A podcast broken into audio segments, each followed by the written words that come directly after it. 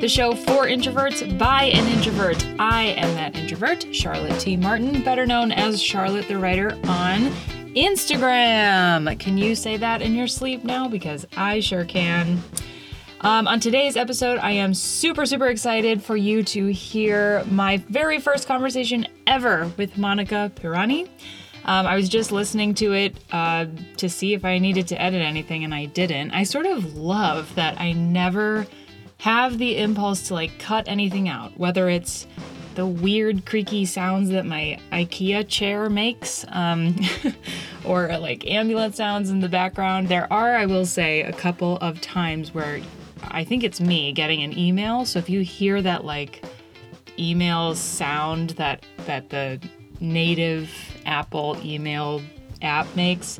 It's not you, it's me. Um, and it is all going to work out, so just relax. No one no one's trying to get in contact with you in the middle of your favorite pod podcast.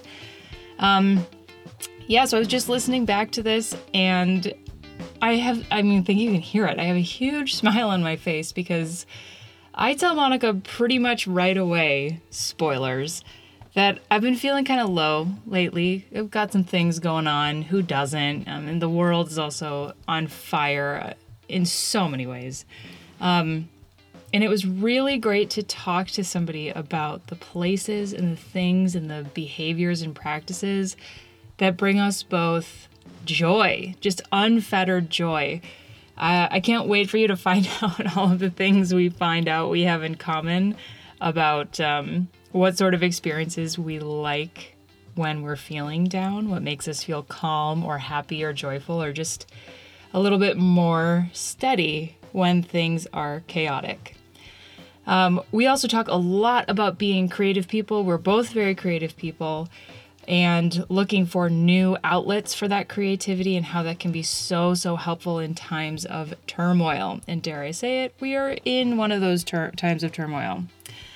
Um, I think that's all I want to preface this episode with, except for my now weekly mantra to you all.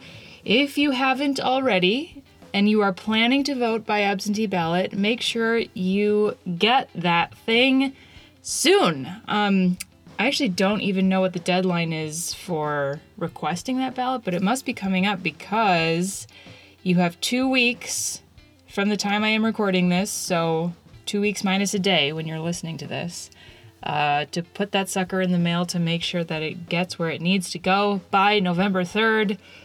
Let's turn this ship around, people. It is not too late. All right. So once you've done that, come back to the show, and here you are. You're picking right back up. Let's get into this conversation that I got to have with Monica. It is so, so, so joyful. Um, and I hope that you write down whatever you find is useful, whether it's um, things to watch, things to do, places to go. And if you decide to go places, just make sure that you wear a mask, don't touch anything, and don't don't make eye contact with anyone. With anyone, just stay away from people. All right, y'all, let's do it. Here is the very first conversation between me and Monica Pirani.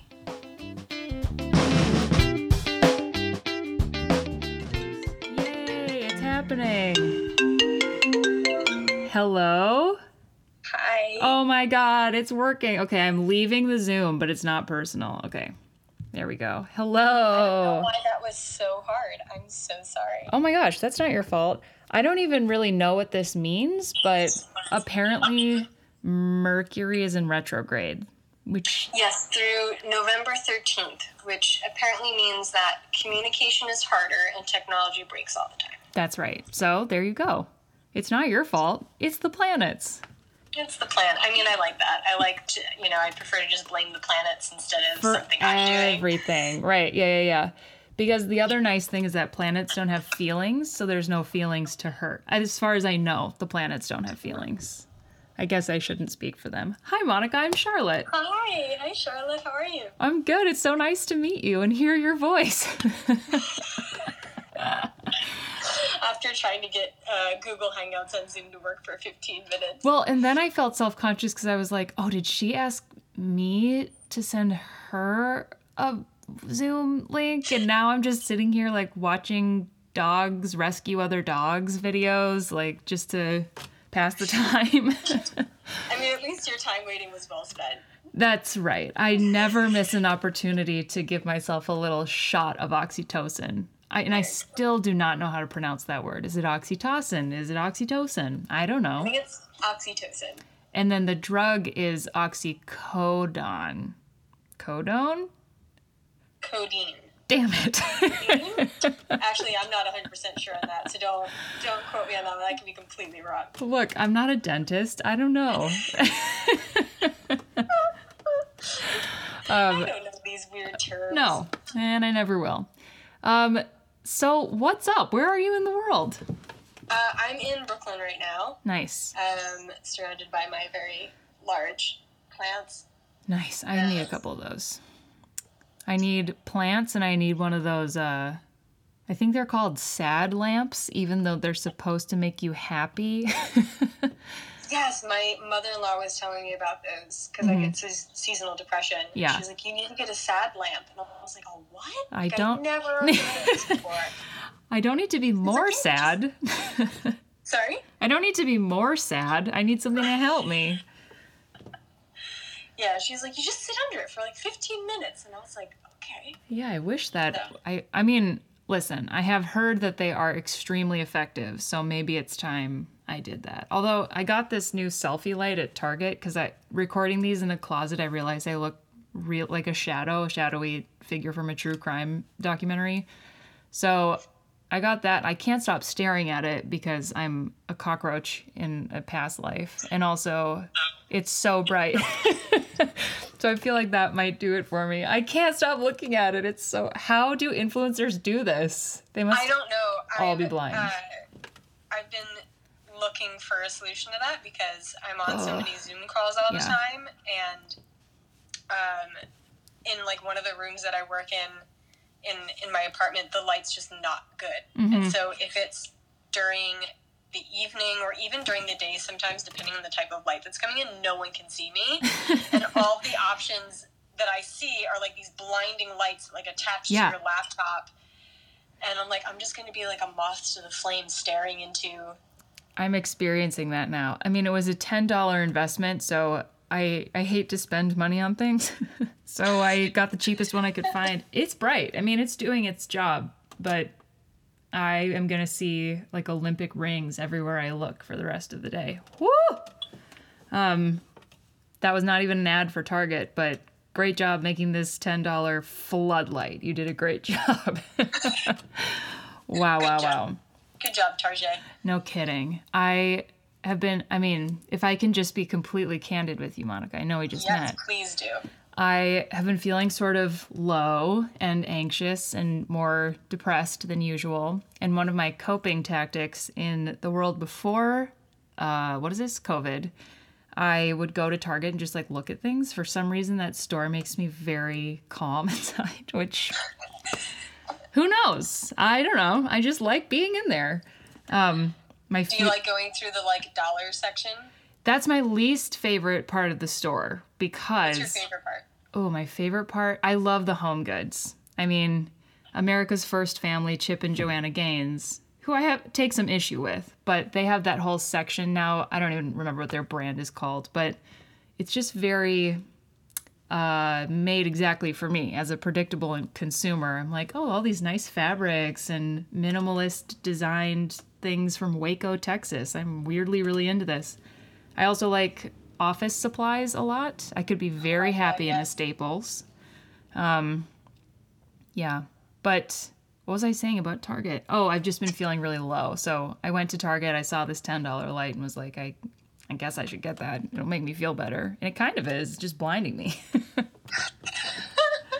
I'm glad you were yikes. able to return to uh, like a place that brought you joy in what I've referred to as the before times. Yep. Yes. Um, I uh, I used to go to Paper Source. oh, Yes, I would spend like an hour in there just walking around, looking at all the stickers and the journals and the pens and the toys. And if I wasn't there, um, any like little shop that had a bunch of textiles. Like I want to like touch all the blankets and all the pillows, and I just want to feel soft things and look at things that are visually appealing. And those were those were the places I took myself on artist dates all the time. All the time. All the time. all the time. Another great place for a self artist date is uh, Anthropologie.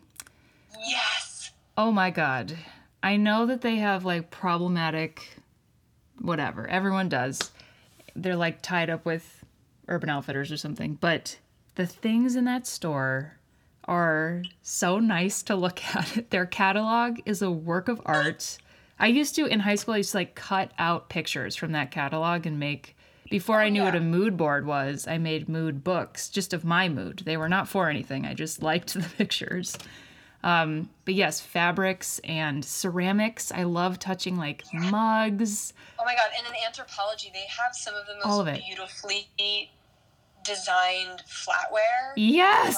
like floral designs all over and i'm like i clearly do not have a thousand dollars to buy this like high end but not high end at all Exactly. flatware, but i want it all in my home i also used to love going in there and there was this uh, there was an Anthropologie store in chelsea market in new york I know Uh, exactly and- the one. I know exactly the one you're talking about. and whoever was in, in charge of the design and floor plan, I don't know if it was specific to that location or if this was like the design happening in all of the Anthropologies. But for a good six months straight, I would go in there and take photos because it was so dumb. Like the designs were so ridiculous. Like there was a wall of like ropes with knots tied into it. I remember that one. Yep. the like, fishing line, and I was like, "What? What is? What is the mood you were trying to create right now?" Because I came in here to buy things, and now I feel like I'm in a, a Moby Dick. I Yep. don't know what's happening right now. A And it would make hundred percent. You just bring me joy and laughter to be like, none of this makes sense. Nope. And everything is overpriced, and I love it. Yeah. and I want more of it forever. Uh, All of it. yeah, because the Anthropologie, that particular one, because I used to go to school literally across the street from there, and I would walk, go in there on like my lunch break. Again, if I was feeling like I just wanted to see some colors and textures and overpriced ceramic things that were made in a factory somewhere. Um, there was a turn at some point when it went from being beautiful window displays, like again, art pieces, to yeah, the weird knots.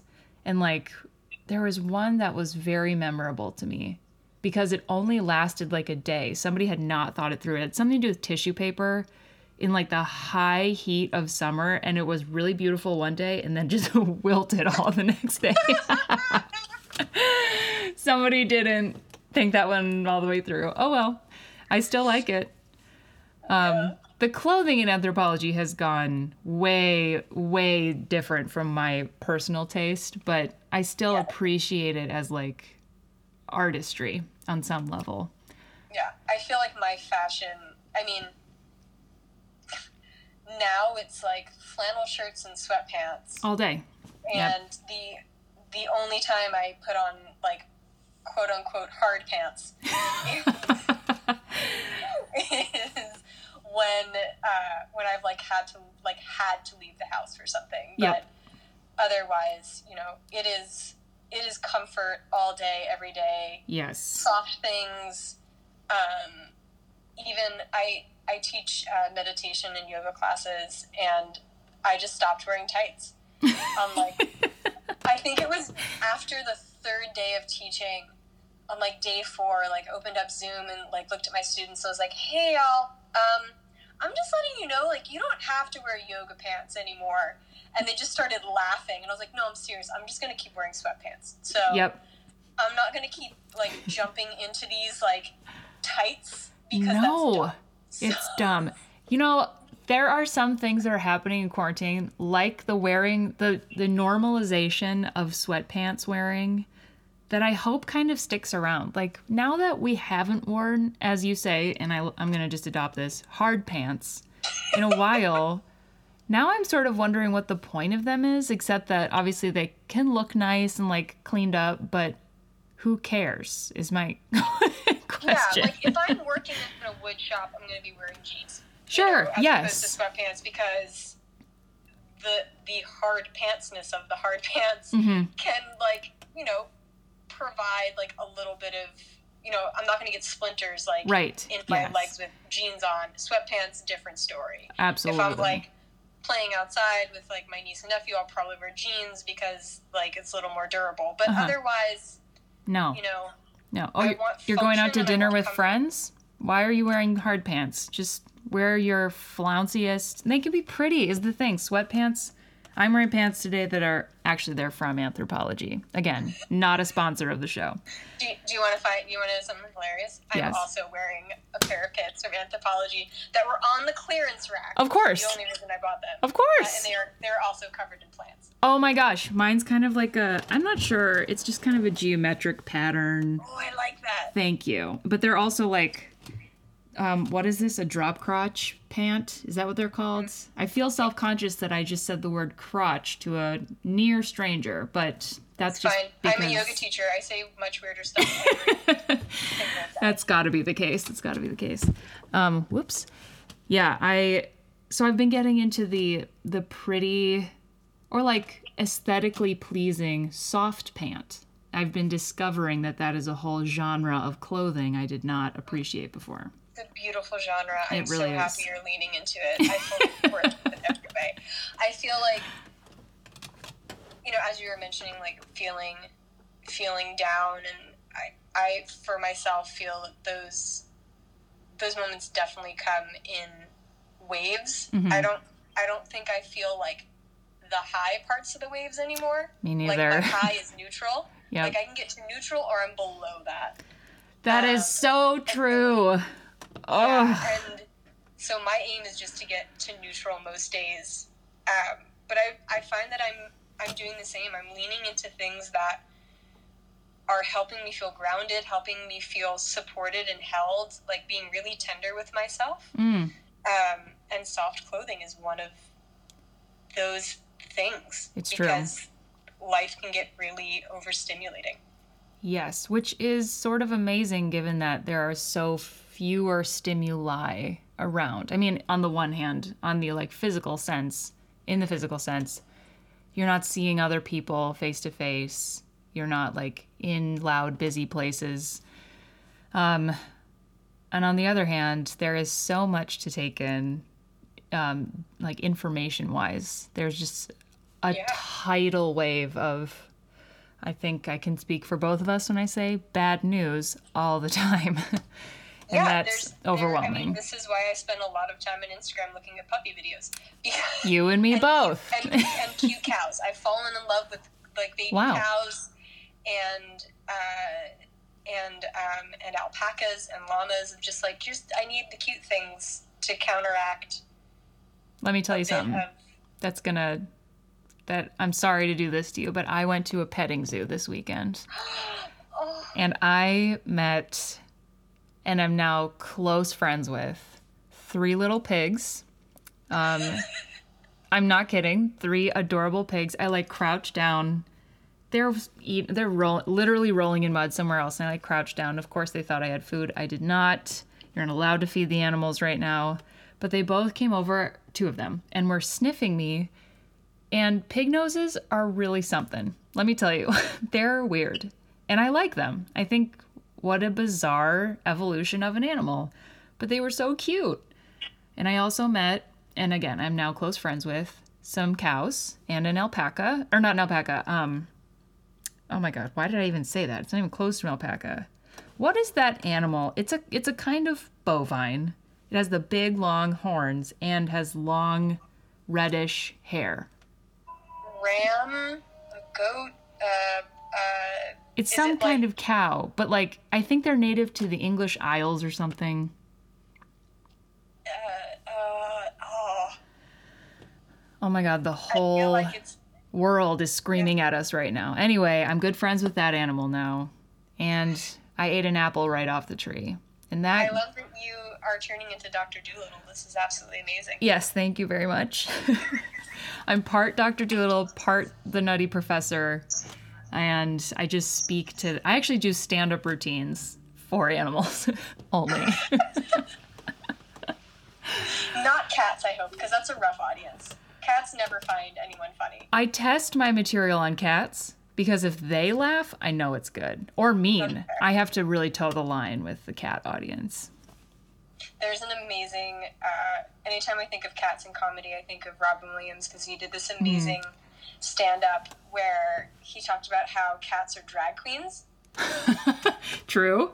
And um, I will. I'm never going to be able to do it justice by repeating it, but it is one of my favorite, favorite like skits of his that he's ever done because he's so animated and gets so into character, and I just I bust the like scenes every every single time. Ooh, is it Yeah. recorded somewhere in video? Could I go watch Yes, it? Yes i think it was a. It's a part of a longer um, stand-up special that he did. Okay.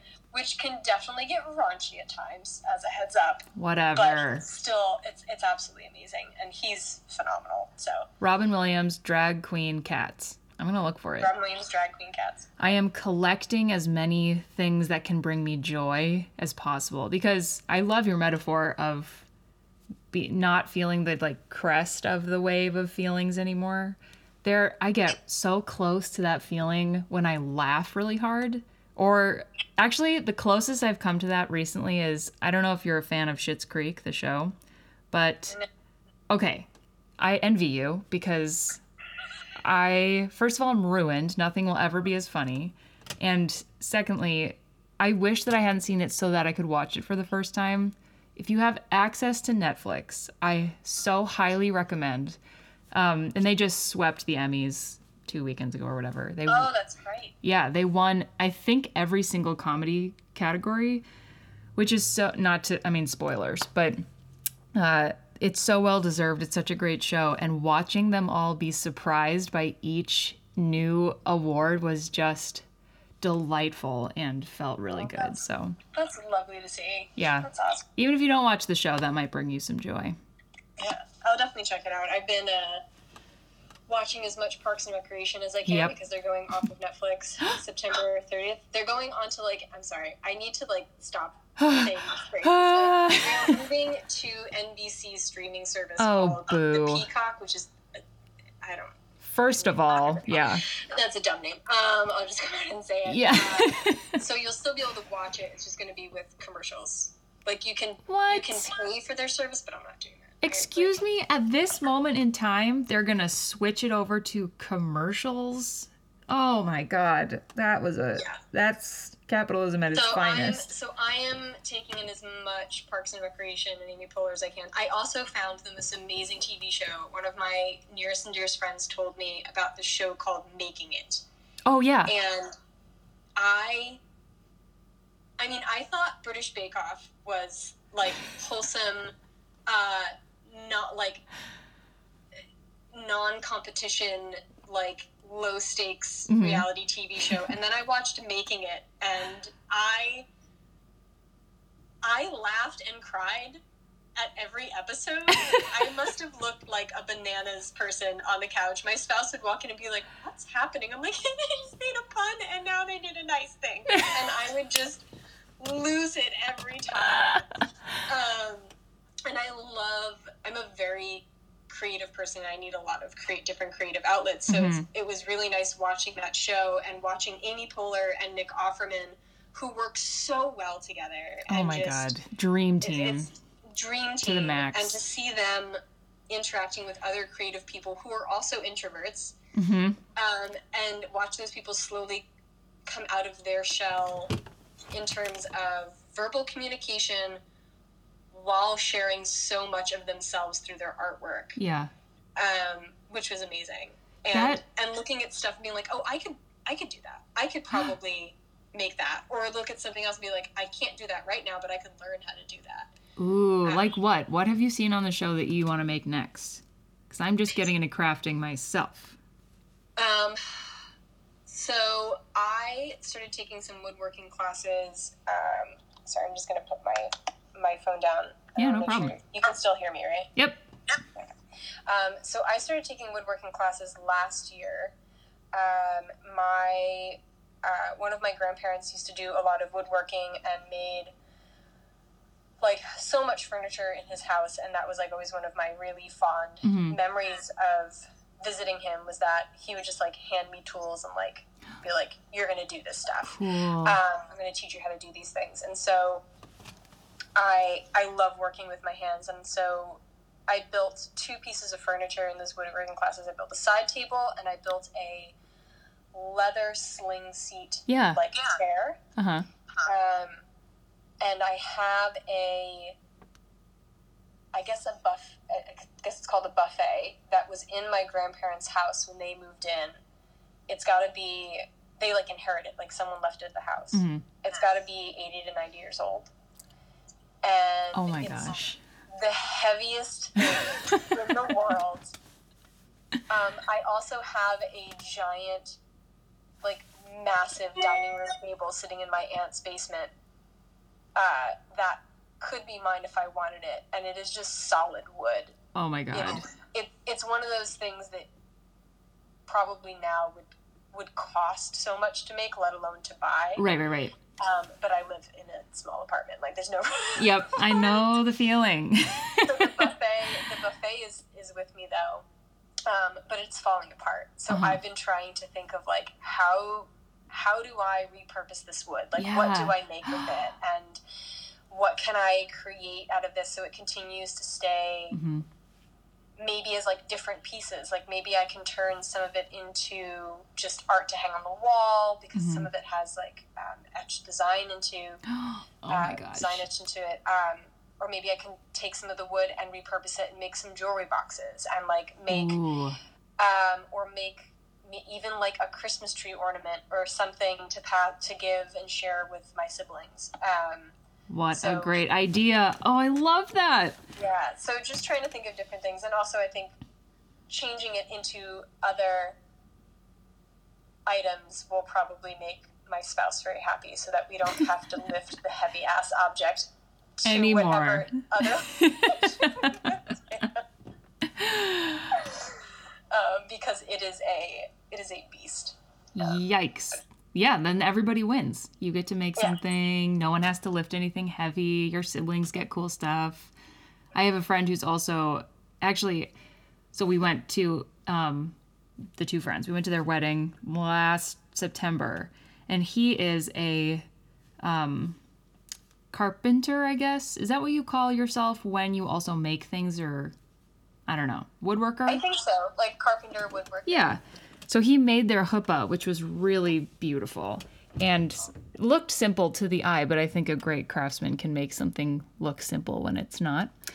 Um, and after that, I think he disassembled the huppah and was going to make picture frames for their wedding photos out of it. And he was like, I could do this for other people. And now, during quarantine, part of their plan as a couple is they were supposed to go to India. That didn't happen, obviously. And so um, instead, they've been like traveling around the country, working remotely from various places, and visiting their friends. We are lucky enough that they have me and my wife, and then our other two friends. Uh, we all know them, so they came out to visit us. And their next stop is going to Maine, so he can go to a woodworking intensive for like two months or something. It's Oh my God, that's a awesome. dream. I know. He's like maybe between jobs or maybe working remotely and they were like, "You know, this is we don't have a kid yet. Let's just go do whatever you want to do since we can't go to India. Like here we go." So that he makes really beautiful things. I'm so jealous of people who are woodworkers, you included, because I'm a, I'm too afraid of the saws and sharp edges to do it.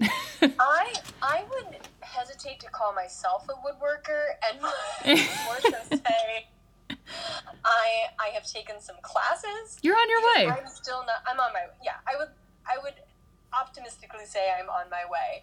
It is there the machines are intimidating Yeah. and um, it is definitely depending on where you take classes and where you go it can definitely be a boys club Mm. um, I was lucky enough to take my classes in Brooklyn and Gowanus, so there was a lot of. Um, it was a very diverse group of people Yeah. that were taking the class, uh, but that's not always available everywhere. hmm Um, the machines are really big. You can get hurt. Yes. Um, I luckily the only injury I got was towards the end of my first class. um, I was chiseling away glue, and my teacher was like, "Just make sure your finger's not in front of the chisel." And I Oh, was God. like, "Yeah, no, obviously." And then like No. got the like like had a gash in my thumb, which I didn't need stitches. It was fine. But I just was like holding my finger and like walked up to my teacher and I was like, um. So remember when you said not to put your finger in front of the chisel? She's like, oh, for the love of God. I was like, so I did. Um, she's like, do you need stitches? I was like, I don't know. I just I haven't looked at it. exactly. I was actually hoping you But, could like, tell the- me. I think that's one of the things as well, in, be, in like knowing, getting involved in that craft is just acknowledging that at some point you are going to get injured. You're gonna bleed. It's just a matter of trying to not get badly injured. Like my Mm. grandfather had so many injuries on his hands Ugh. from woodworking. Um, but there's also, at least for me, I have not experienced that type of joy in completing a project where I'm. I came home after the my second workshop and was like sitting in my living room. It was late at night. My spouse was already in bed, and I was sitting on the floor with these two pieces that I had built, and seeing the buffet in my living room as well, and was like, "Oh my god, I just created something Yeah. that I'm going to have with me for as long as I want to have it with me, and that I could pass this along to my niece and nephew or my godchild. Like, Mhm. this is, I like, I made this with my hands. It's so Like, cool. this- it's so You know? cool. and like I make like I do other things. I I crochet and I knit and I've I've made baby blankets Mhm. for my friends who've had kids. I knit myself two sweaters last year for the first time, which was like Cool. the most infuriating and frustrating thing I have ever. I took those bitches. Sorry, I don't know if I'm allowed to curse in your podcast. Ar- please, please swear so- as much as you'd like. I took those bitches apart and back together so many times. mm-hmm. Um, I can't tell you how many times I just started cursing, flying off the handle, and threw the project across the room, jumped off the couch, and had to leave the room, leaving my partner to be like, "What? Just, um, wait, are you okay? Have Do you been need- possessed? I leave you alone, or do you need a? I don't know what." You just threw knitting needles across the room, Uh, yikes. but I completed it, and now You have it. now I can do it. Yep. Now I have it. Um, yeah, creating, I think creating furniture, creating something you are going to use literally every day Yes. That's and interact with it every day is such, it's a different feeling than creating a piece of art or creating a piece of clothing. Yep. Yep, yep, Um, yep. Like I want to make my own cooking utensils. Totally. Totally. I want to make my I mean, and speaking of ceramics earlier, I want to make my own coffee mugs and like someday bowls and pla- and like plateware, flatware. Um because I was just trying to explain this to my wife the other day. I was like, I really want to make something that has a function. Not just cuz like I write all the time and I like tried painting the other day. It's fine. It's not my calling, but it's fine. Um I had a lot of fun doing It it, let's serves its say. purpose. It serves its purpose. like It's on my wall. I mean, I'm not embarrassed of it, so it's up there. But I really want to make something that is not like an outright tool necessarily, but can be, like you said, interacted with every day. There's just something that like transcends coolness to me about that. Whether it's yeah, I mean, I took I took up quote unquote screen printing yesterday. Had a few um mistakes along the way to be nice to myself. And it was sort of meditative in a way because, yeah, I had that throwing the needle, knitting needles feeling a lot of like, what the fuck am I doing wrong? Why isn't this working? Um, I learned later it's because I was using completely the wrong materials for the first six hours of my day. So, that's amazing. ah, then I went and I got. but amazing. I feel like creative people, we do this, right? Like it's Why? failure is the keystone Yes. and it's a matter of how much you're willing to let yourself feel that frustration let yourself feel those emotions and feelings and then blow off steam and come back to it and be like, I'm gonna fucking figure this out. I Like, am. I'm going to do it. and maybe I want I wind up at the end realizing it's not a process I enjoy and Mhm. the completed aspect of it isn't something I enjoy, but god damn it, I am going to figure this out so that I can figure out if I like this. And that is why all artists are totally insufferable. No. A hundred percent. And why we're miserable all the time. so often. all the time. And it's the only, I mean, to speak seriously for a second, it's why artists get other artists or just creative people generally, makers of any kind. Because it's like, I started this thing, you complain for 45 minutes, and then for the last 15 minutes of the hour, you're like, but goddamn, if it wasn't the most satisfying four days of failure I ever felt. And it becomes this sort of like shared mythology of all of the failures. Um, that's kind of fun in, in a masochistic way. There's this amazing meme that I found on the internet about two years ago, and it was the five steps, the five steps of the creative process. oh, yes. And it was, uh, this is going to be great. This is going to be shit. I'm shit. This might be okay. All right, it's good. Can relate. Can fully relate to that. Yes, absolutely. It's so perfect, especially the I'm shit part. Yep. Like, right in the middle of like, how did I, how did I embody this? Yeah, I am somehow the worst person on earth. Why am I somehow the trash thing? In the midst of learning to do something I've never done before. Oh my gosh, it's so true. And then you get to I'm sh- I mean, I figure we're around the same age and place in our creative lives. You get to a point where that embodiment isn't soul crushing anymore. Every time you try a new thing, you're just like, "Oh yeah, here I am at the bottom of this feeling and I'm shit and that is just the way this goes." And so you don't notice it, you don't internalize it, I guess is what I'm trying to say, Right. quite as deeply as you do when you're 16 or 19. yes, and- because it, be- it can become soul crushing. Yeah. Yes, you know, absolutely. especially when you're younger and you're you are figuring out who you are. And I Mhm. think that it can happen to at different stages in your life, right? Like I I just turned 39. Mhm. So it's it is a I I love it. I love that I'm getting older. I view it as a gift. It's not something that I I never thought I'd make it to this age, let alone be at this point Sure. in my life. So Mhm. as corny and dumb as it might sound, like I like every day is a gift to me and I'm so grateful for it It's not corny. but it is a it is like a different type type kind of like coming into myself of like okay i'm gonna be like i'm almost 40 what like what do i do with this You Yeah. know? and so creative endeavors now are i feel like in the last year or so um, I've found I've had to extend myself more patience when I get to that middle part where I'm feeling like shit. Where I'm like, am I still? Is this still a thing? Like, do I still have to go through this process of feeling like shit? Like, could you? I don't know. Could you not? Could you just jump over that? yeah, right? Um, hey, listen, when you find out how to do that, please let me know because I would also love I to skip that. How to do that?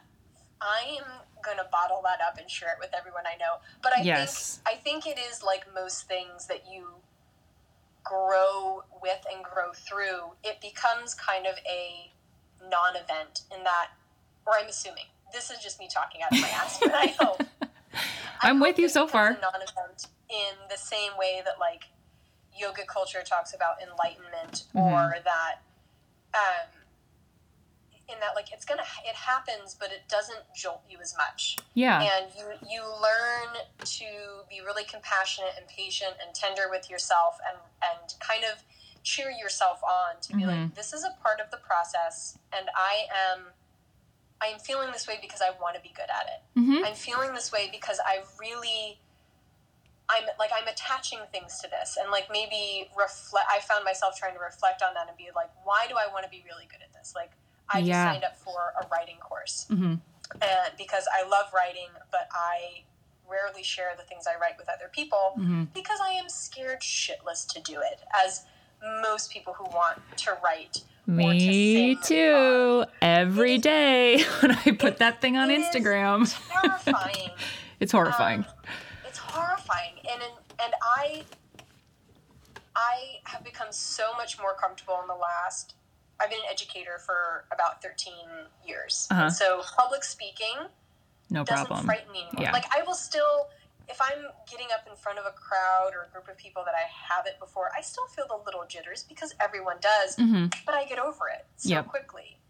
But writing, oh my god, no way. And Mhm. so it feels so vulnerable. Yeah.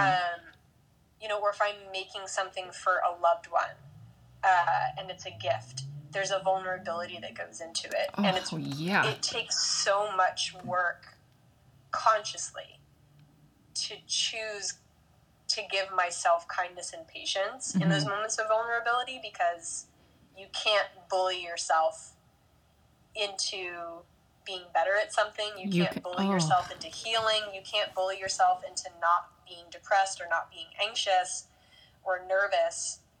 Um, and that's really hard. I feel like it's, for me, my immediate response is to be like, oh, why the, f- like, why do you suck? why? oh my god. why you know either either why do the things you create suck or like why do you suck so much that you like feel this way like i you know it's kind of this weird out of body in body experience you know Mhm. where um i feel like if i feel like it's a com i live in a comedy sketch sometimes of like me and then like my asshole friend Yep. Yes. Who is also like- you. yeah, yeah. Um, but yeah, choosing to like turn to that person who's who's being a dick and being like, I know that you're trying to like make this better, but it's not. yeah, you're not doing what I need you to do. But then on the other hand, I so I'm I'm spending my whole day yesterday. Sorry, this is going to be anecdotal because it's fresh, but I spend half my day yesterday. I like get up early, right? I'm so excited. I have my materials. I've taped Trader Joe's bags to my floor because I don't have a table space, like enough table space to do this properly. So I'm making this screen. I'm trying to make this screen. I, little do I know I don't have the right materials, and then I discover that I don't have the right materials, and I have to go out on a rainy Sunday and like get this thing. And for fun, I had been documenting the process again on Instagram. And I put out this one slide of a story that was like, I don't have the right materials. I'm super grumpy or something. And so many people wrote in response to that, being like, don't be so hard on yourself. It's a new craft you're taking up, la, la, la. All this wonderful positivity. And that's when I realized, like, I actually don't feel that bad. I'm grumpy about it, but like, now I'm sort so used to the failure of the creative process.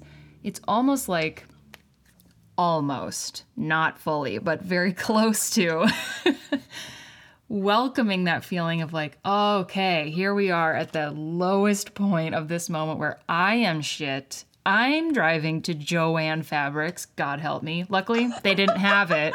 So I went to the local art store, and here's why everyone should always shop local. Your local place, whatever it is, will always have it, whatever it is, All the time. all the time. All the time. Um, so I go, sorry, I think that was my email. Um, I go and I get this thing, I come back, I read all these messages, and then of course that's when the uphill climb starts. And uphill in a good way of like, okay, I solved this problem. It wasn't that hard. I got this $10 bottle of whatever. I had the $10 to buy it. That's lucky. And I can do this now. And I will. I'm going to do it if it's the last thing I do, even if I never screen print anything again. I'm going to make it work. Um, so, that anecdote to say, since the I'm shit part of that valley is unavoidable, now I kind of feel like as I'm getting older, I just want to get there as soon as possible. If I can't avoid it, I just want to get there to like the biggest mistakes that mistakes can be and learn from that because I know it's going to teach me something. Um, and if I can't get around it, I'm just going to go through it, which is, I think, kind of what you're saying of having the patience to like sit it out. I am not patient, so I just kind of run headfirst into that wall. I feel like I but it's not something that like comes easily. And I think to your point too, like figuring out when it's okay to go around and when you have to go through. yeah, so true. There's this quote um, that I like repeat to myself often is that if you're going through something, it means you're going to come out the other side. I love and that. so Ooh, you know, it's. I think about. I've been thinking about that often as well because so many of my conversations with friends and loved ones have. I guess being in quarantine hmm and being socially and physically distant from people, you know, we've kind of been um, put into like a self um, uh, vipassana. Do you know what that is? no.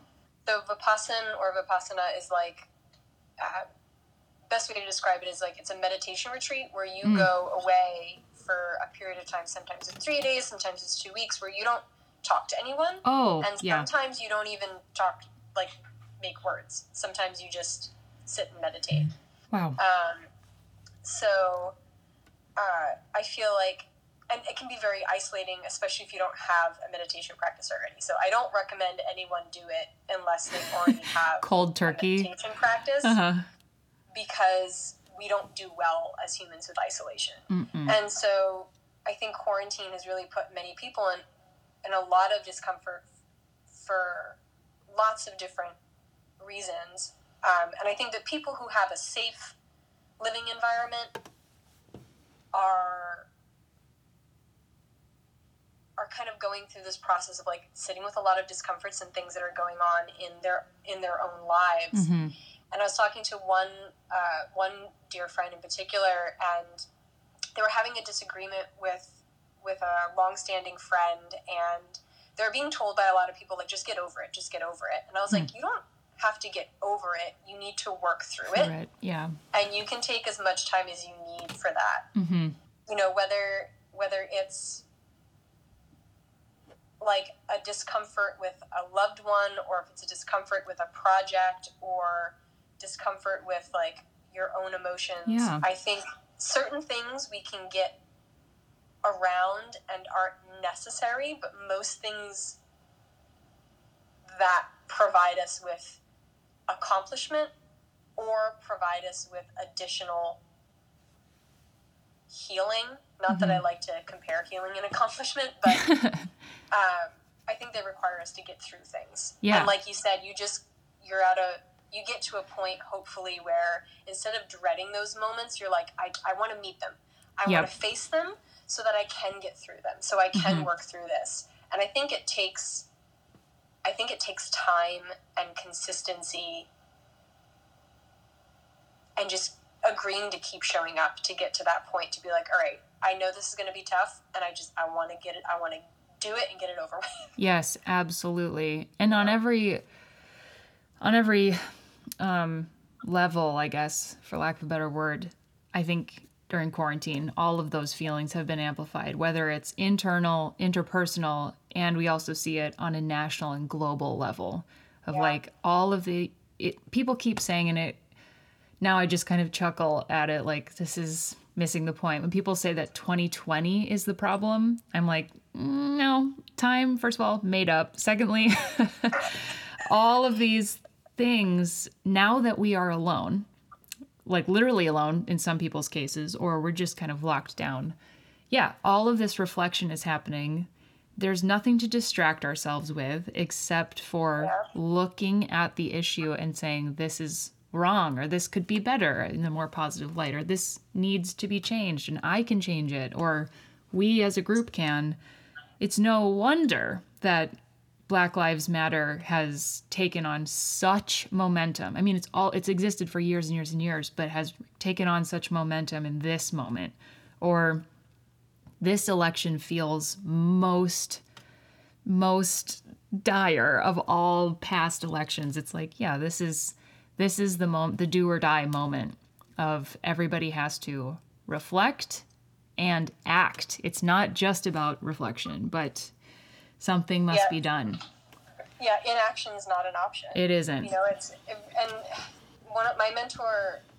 I'm really lucky to have an awesome uh, yoga mentor, meditation mentor, who um, he grew up in Belize uh, and like lived in the Himalayas from ages like 17 to 19 and then like lived in ashrams and hmm he um, is very aware of like what it means to be uh, what it means to be a black man in America in in Belize in in India where he studied in Japan where he worked and you know how how racism affects everyone right like Mhm. it's it's woven into his how he's experienced the world but he brought that into how he how he teaches Mm. and so when I started mentoring with him, start, you know, there were so many conversations about cultural appropriation and racism that I hadn't found in other mentors and teachers, Mm. um, and also like uh, acknowledgement of and acceptance of LGBTQ plus people. hmm And so something that I try to pass along to my students as well, because I've I found that there's been so much anxiousness of like there's an awareness hmm because of the reflection, but then if you don't do anything with that awareness, and this goes for most anything in life, Mhm. then you just continue to suffer. Yeah. And I think that a lot of the issues that many people are becoming aware of, either for the first time or more deeply, Yeah. feel overwhelming. hmm Um, and I think a part of that is many of us are used to, with like this American individualist mindset, are used to approaching problems by ourselves, hmm right? Like screen printing thing, like, you know, or um, me trying to figure out like why one of my plants is dying. It's like I've got like this is my problem. Like Yeah. I'm responsible for this solely as an individual, and if I can't I solve am this, I'm a shit. failure. Yep. and that's it's not helpful. Nope. But it's also something we're conditioned to believe. yeah. living in our country um, it is this individualist mindset but we're not meant to do these things, these things alone Mhm. and so some things yes we have to do on our own but we we are social creatures and we're meant to do things In together Yeah. and i think that I, I mean, I agree with you. You, we have to reflect, but then we also have to take action Mhm. that anger needs to be turned into action that um, the conversations need to be turned into action otherwise it starts it starts to eat at you and deflate you and make you feel really small Yeah. When it, Uh, yeah.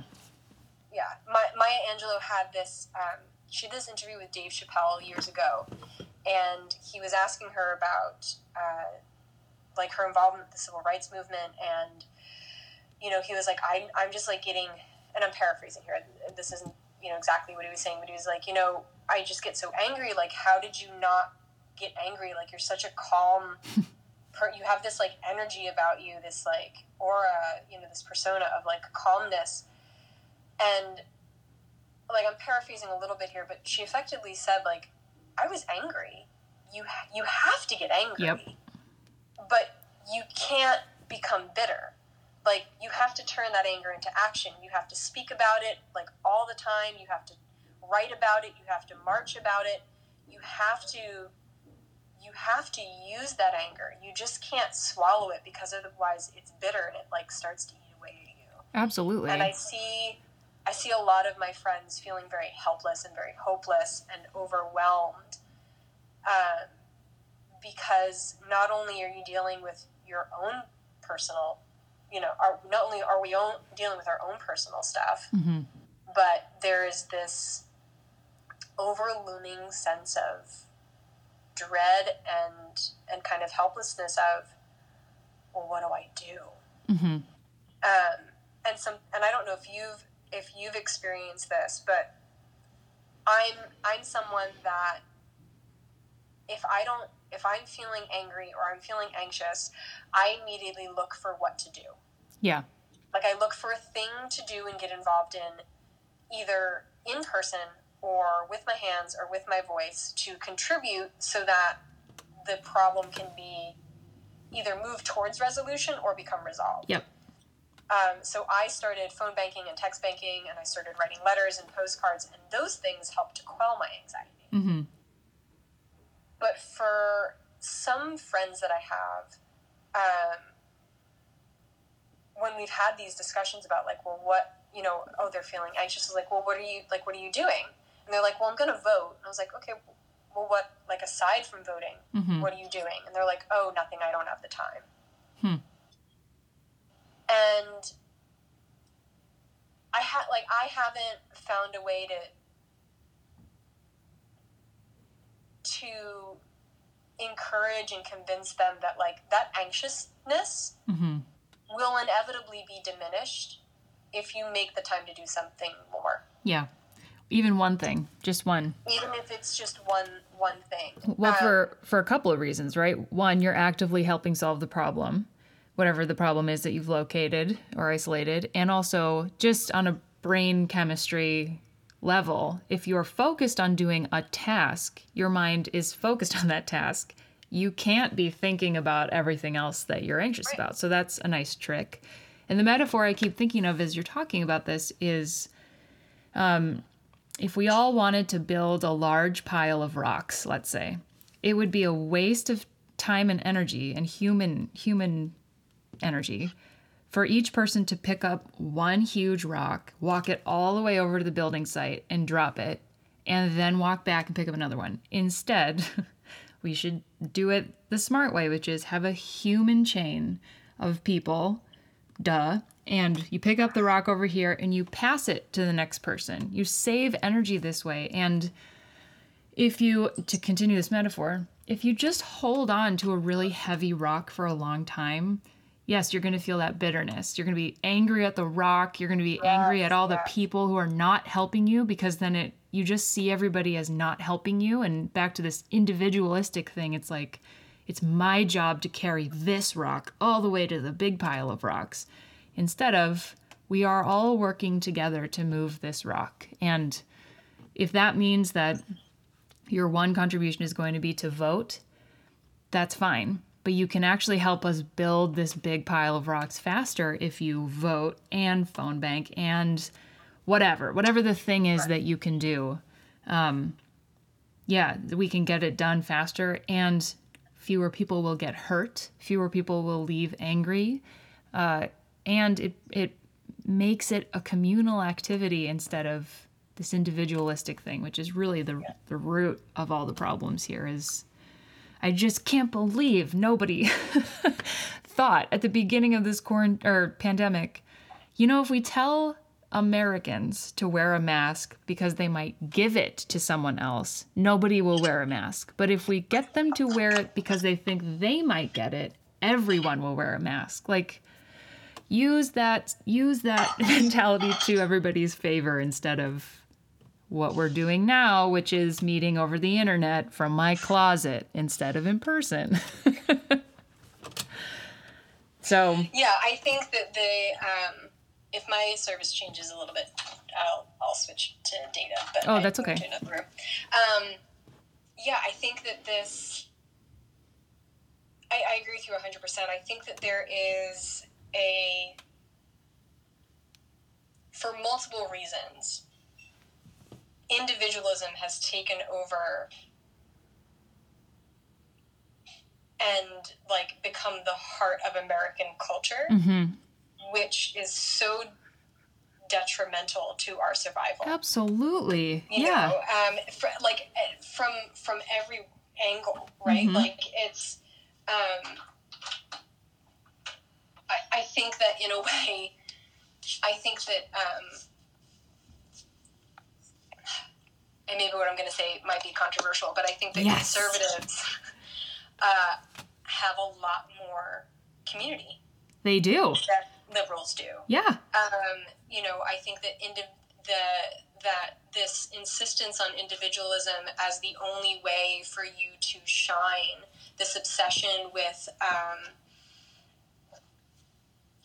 celebrity Branding. and like yeah, all of it. standing politicians or wanting politicians to be to be your friends or to be these people that are pure and angelic and have never done a bad thing in their entire life. Mhm. Um, you know, it, it it's very it makes me uncomfortable. Like I I had some friends who were like wearing Bernie shirts and stuff. I was like, why are you? You realize you're electing a war criminal. like this isn't. You're not. You're not voting for someone on like, you know, some singing competition. Right. Uh, this is this is a person with great responsibility that you're putting in charge, and um, and there's this like you're you're making a celebrity out of them. Yes. And and trying to find all these positive things about them, and you're not giving yourself room to allow for criticism, and at the same time, you don't allow yourself room for criticism or other people in your life, and hmm it's I, my one hope out of all of this is that I hope that people, especially liberals, turn towards community more, I agree. And- acknowledge that you can still have individualism within community. You can still be you without losing yourself. hmm Um, but but I think it's necess- I think it's necessary. Like we, we have to be able to rely on one another and uh, especially younger people, our generation who don't have children or who might be queer, like hmm the chosen family is already a part of queer culture. Yeah. So we're very comfortable with it. Hugely. Yeah, you know. yep. Um, but yeah. Yeah, I think- individualism's a big no. Big no. Unstan. Um, yeah, I completely agree that I see that. I was just talking to somebody on the show a couple weeks ago. We were kind of saying the same thing with with different language about like this is the time that if you're talking about political parties, Democrats have to learn from the Republicans and see like they're not concerned about honor or the way things have been done or like precedent. They're just doing it, whatever they want. And I think there's been that we I discussed this with her about like there's been sort of this stiff upper lip um relying on tradition on the left right now. And similarly, it's like all a lot of the right, especially really radicalized conservatives, gather around these things, whether it's gun rights or taking away reproductive rights, like things that I object to, but I see that they're all rallied around them, which is how they how they get their strength and their voice out voices out. Um, where on the on the left side of things, I see a lot of great ideas that I agree with, but then as soon as someone has a great idea, everyone else in the same camp comes and like, well, you're not thinking about this or this or this or this, and you're not you're they're we're trying to tear each other down instead of being like, that's a good idea, and let's build on top of that this way. Let's it, get it kind of bigger. feels like like being in a Parks and Rec episode during the yes, Like it's, exactly, exactly like, right. No, yeah, we're like we're in agreement, but like yes. We're- like yes those like we need we need to we need focus and we need Yep. we need to work together towards something and we need to be unified right. um, you know even if that unification is basic decency and respect that needs to be a backbone Yeah. um, I And- think that yeah, I agree. There's this stiff upper lip, and and I also I grew up in in the maybe it's not a unique situation, but my mother was from the South, and my father was from Jersey City in New Jersey. hmm Um, so I grew up with very competing strong Yeah. accents in my home. um, my father's Italian American hmm and my mom was from the south. So i say y'all and i say orange weird hmm but um, i also have a jersey accent that pops up every once in a while. But there's you know i was able to see growing up this very unique um, this this this specific type of classism that liberals and conservatives have Yeah. uh, towards one another and also um, just bias that they have towards one another hmm and we're too big a country to allow that to continue. it's not going to work. If we want to stay one country, absolutely not. Yeah, there has to be much more nuance than our current political system allows us to have, um, which, in sort of a bizarre way, makes Joe Biden a really interesting, timely candidate because I'm not a huge fan of Joe Biden. I will vote for him because I don't see an alternative. Um, but like, we were totally spoiled with Obama and the way that he was marketed toward us of like he's going to make everything right. He's a perfect candidate. Obviously he wasn't, no politician is, and now this time around it's like we know that you are not perfect. In fact, you're far from perfect, but we're still going to vote for you anyway because I mean, it's really just coming down to defending basic decency as a nation. But that's for a different podcast. That's for our feature on Pod Save America. Uh, coming later this week. Live, coming at you live from an Anthropologie near you.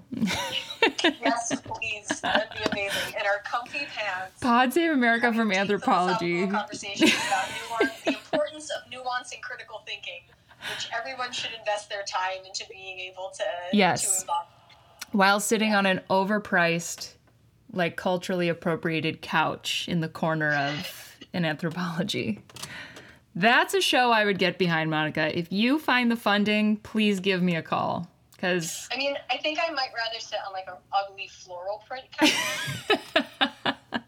that's my that's my brand. Or like on a stack, really a pile of the shards of poorly shaped, like not thoughtfully shaped flatware where it's like there it's either too deep or not deep enough or like right. it curls down. It ridges for no reason. Yeah. So when you eat off of it, the spork scrapes and makes that terrible sound. Yep, and gold leaf, so you can never put it in the microwave, or it will explode never. your microwave. yeah. so forget that.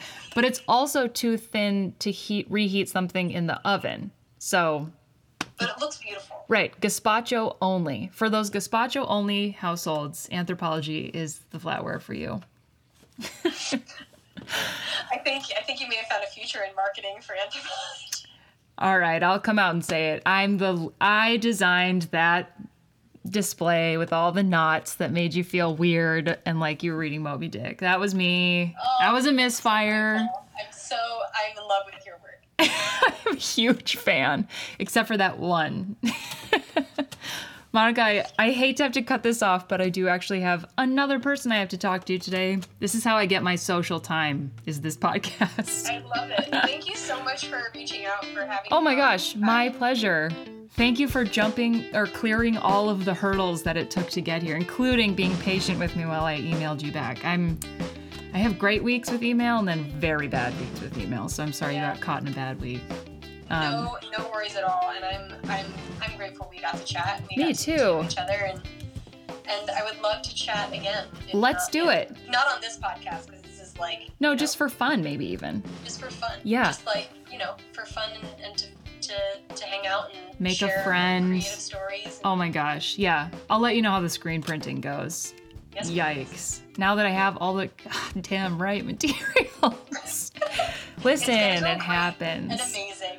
It's like going to be ups and downs. Let me just give you a quick analogy before we sign off here. It was like I was trying to learn how to knit using straws instead of knitting needles. Like that's how little progress I would have been able to. I, it could have been done, but not the way you want to do it your first time. So much better now. Yeah, it's going really great. Thank you. Thank you. Thank um, you all right, I'll talk to you soon. Have a great rest of your day. And uh, for real, let's hang out again soon. Yes, please. I love that. Okay. Bye.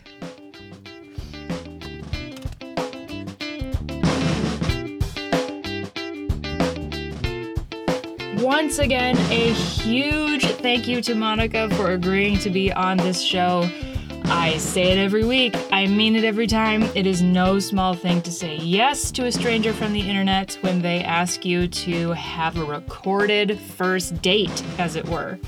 Um, I had such a fun time talking to you, and a double. It just is the gift that keeps on giving because I loved listening to it again and re-feeling all of those, those, oh, just those like the laughs. I laugh at the same time as the track in real life when I listen to this uh, which is like a very weird experience. But um, I really miss going to Anthropologie. I miss going to Target for no reason. um, and my screen printing project was fun, but I don't think it's something I'm going to pursue full time in any capacity. So, for all of you out there listening, now is the time as winter is settling in to start collecting the things that bring you joy or make you feel at peace. Literally write them down. And then when you feel low in those dark evenings, by evening I mean 3:30 p.m. if you're where I live, um, then you will have something to turn to so that you don't feel super, super low forever. All right. We've Never Met is 100% and completely made by me, Charlotte T. Martin. So, if you want to let me know that you love what I'm doing or help support the show, there are a number of ways that you can do that. If you're in a place where you have a little bit of extra money to throw around, you can support the show on Patreon. That's on my website, which I've just updated actually. So, We've Never Met is its own tab, and there's a button there where you can go find the Patreon page. Um, if money is not a resource that you have right now, that's okay. I completely get it. You can rate, review, and subscribe to the show on Apple Podcasts or any podcast app that you use to listen to podcasts. When you rate and review the show, especially, it makes it easier for people to find, and we can spread our little community of listeners even farther. Something really fun is that I just learned that this podcast is being listened to in New Zealand. How bizarre is that? I don't know anyone in New Zealand uh, that I know of. Oh God, what if I do and now I've said that and this is so embarrassing? Okay, I should probably sign off. Thank you so much for listening to We've Never Met, and until we speak again, don't be a stranger.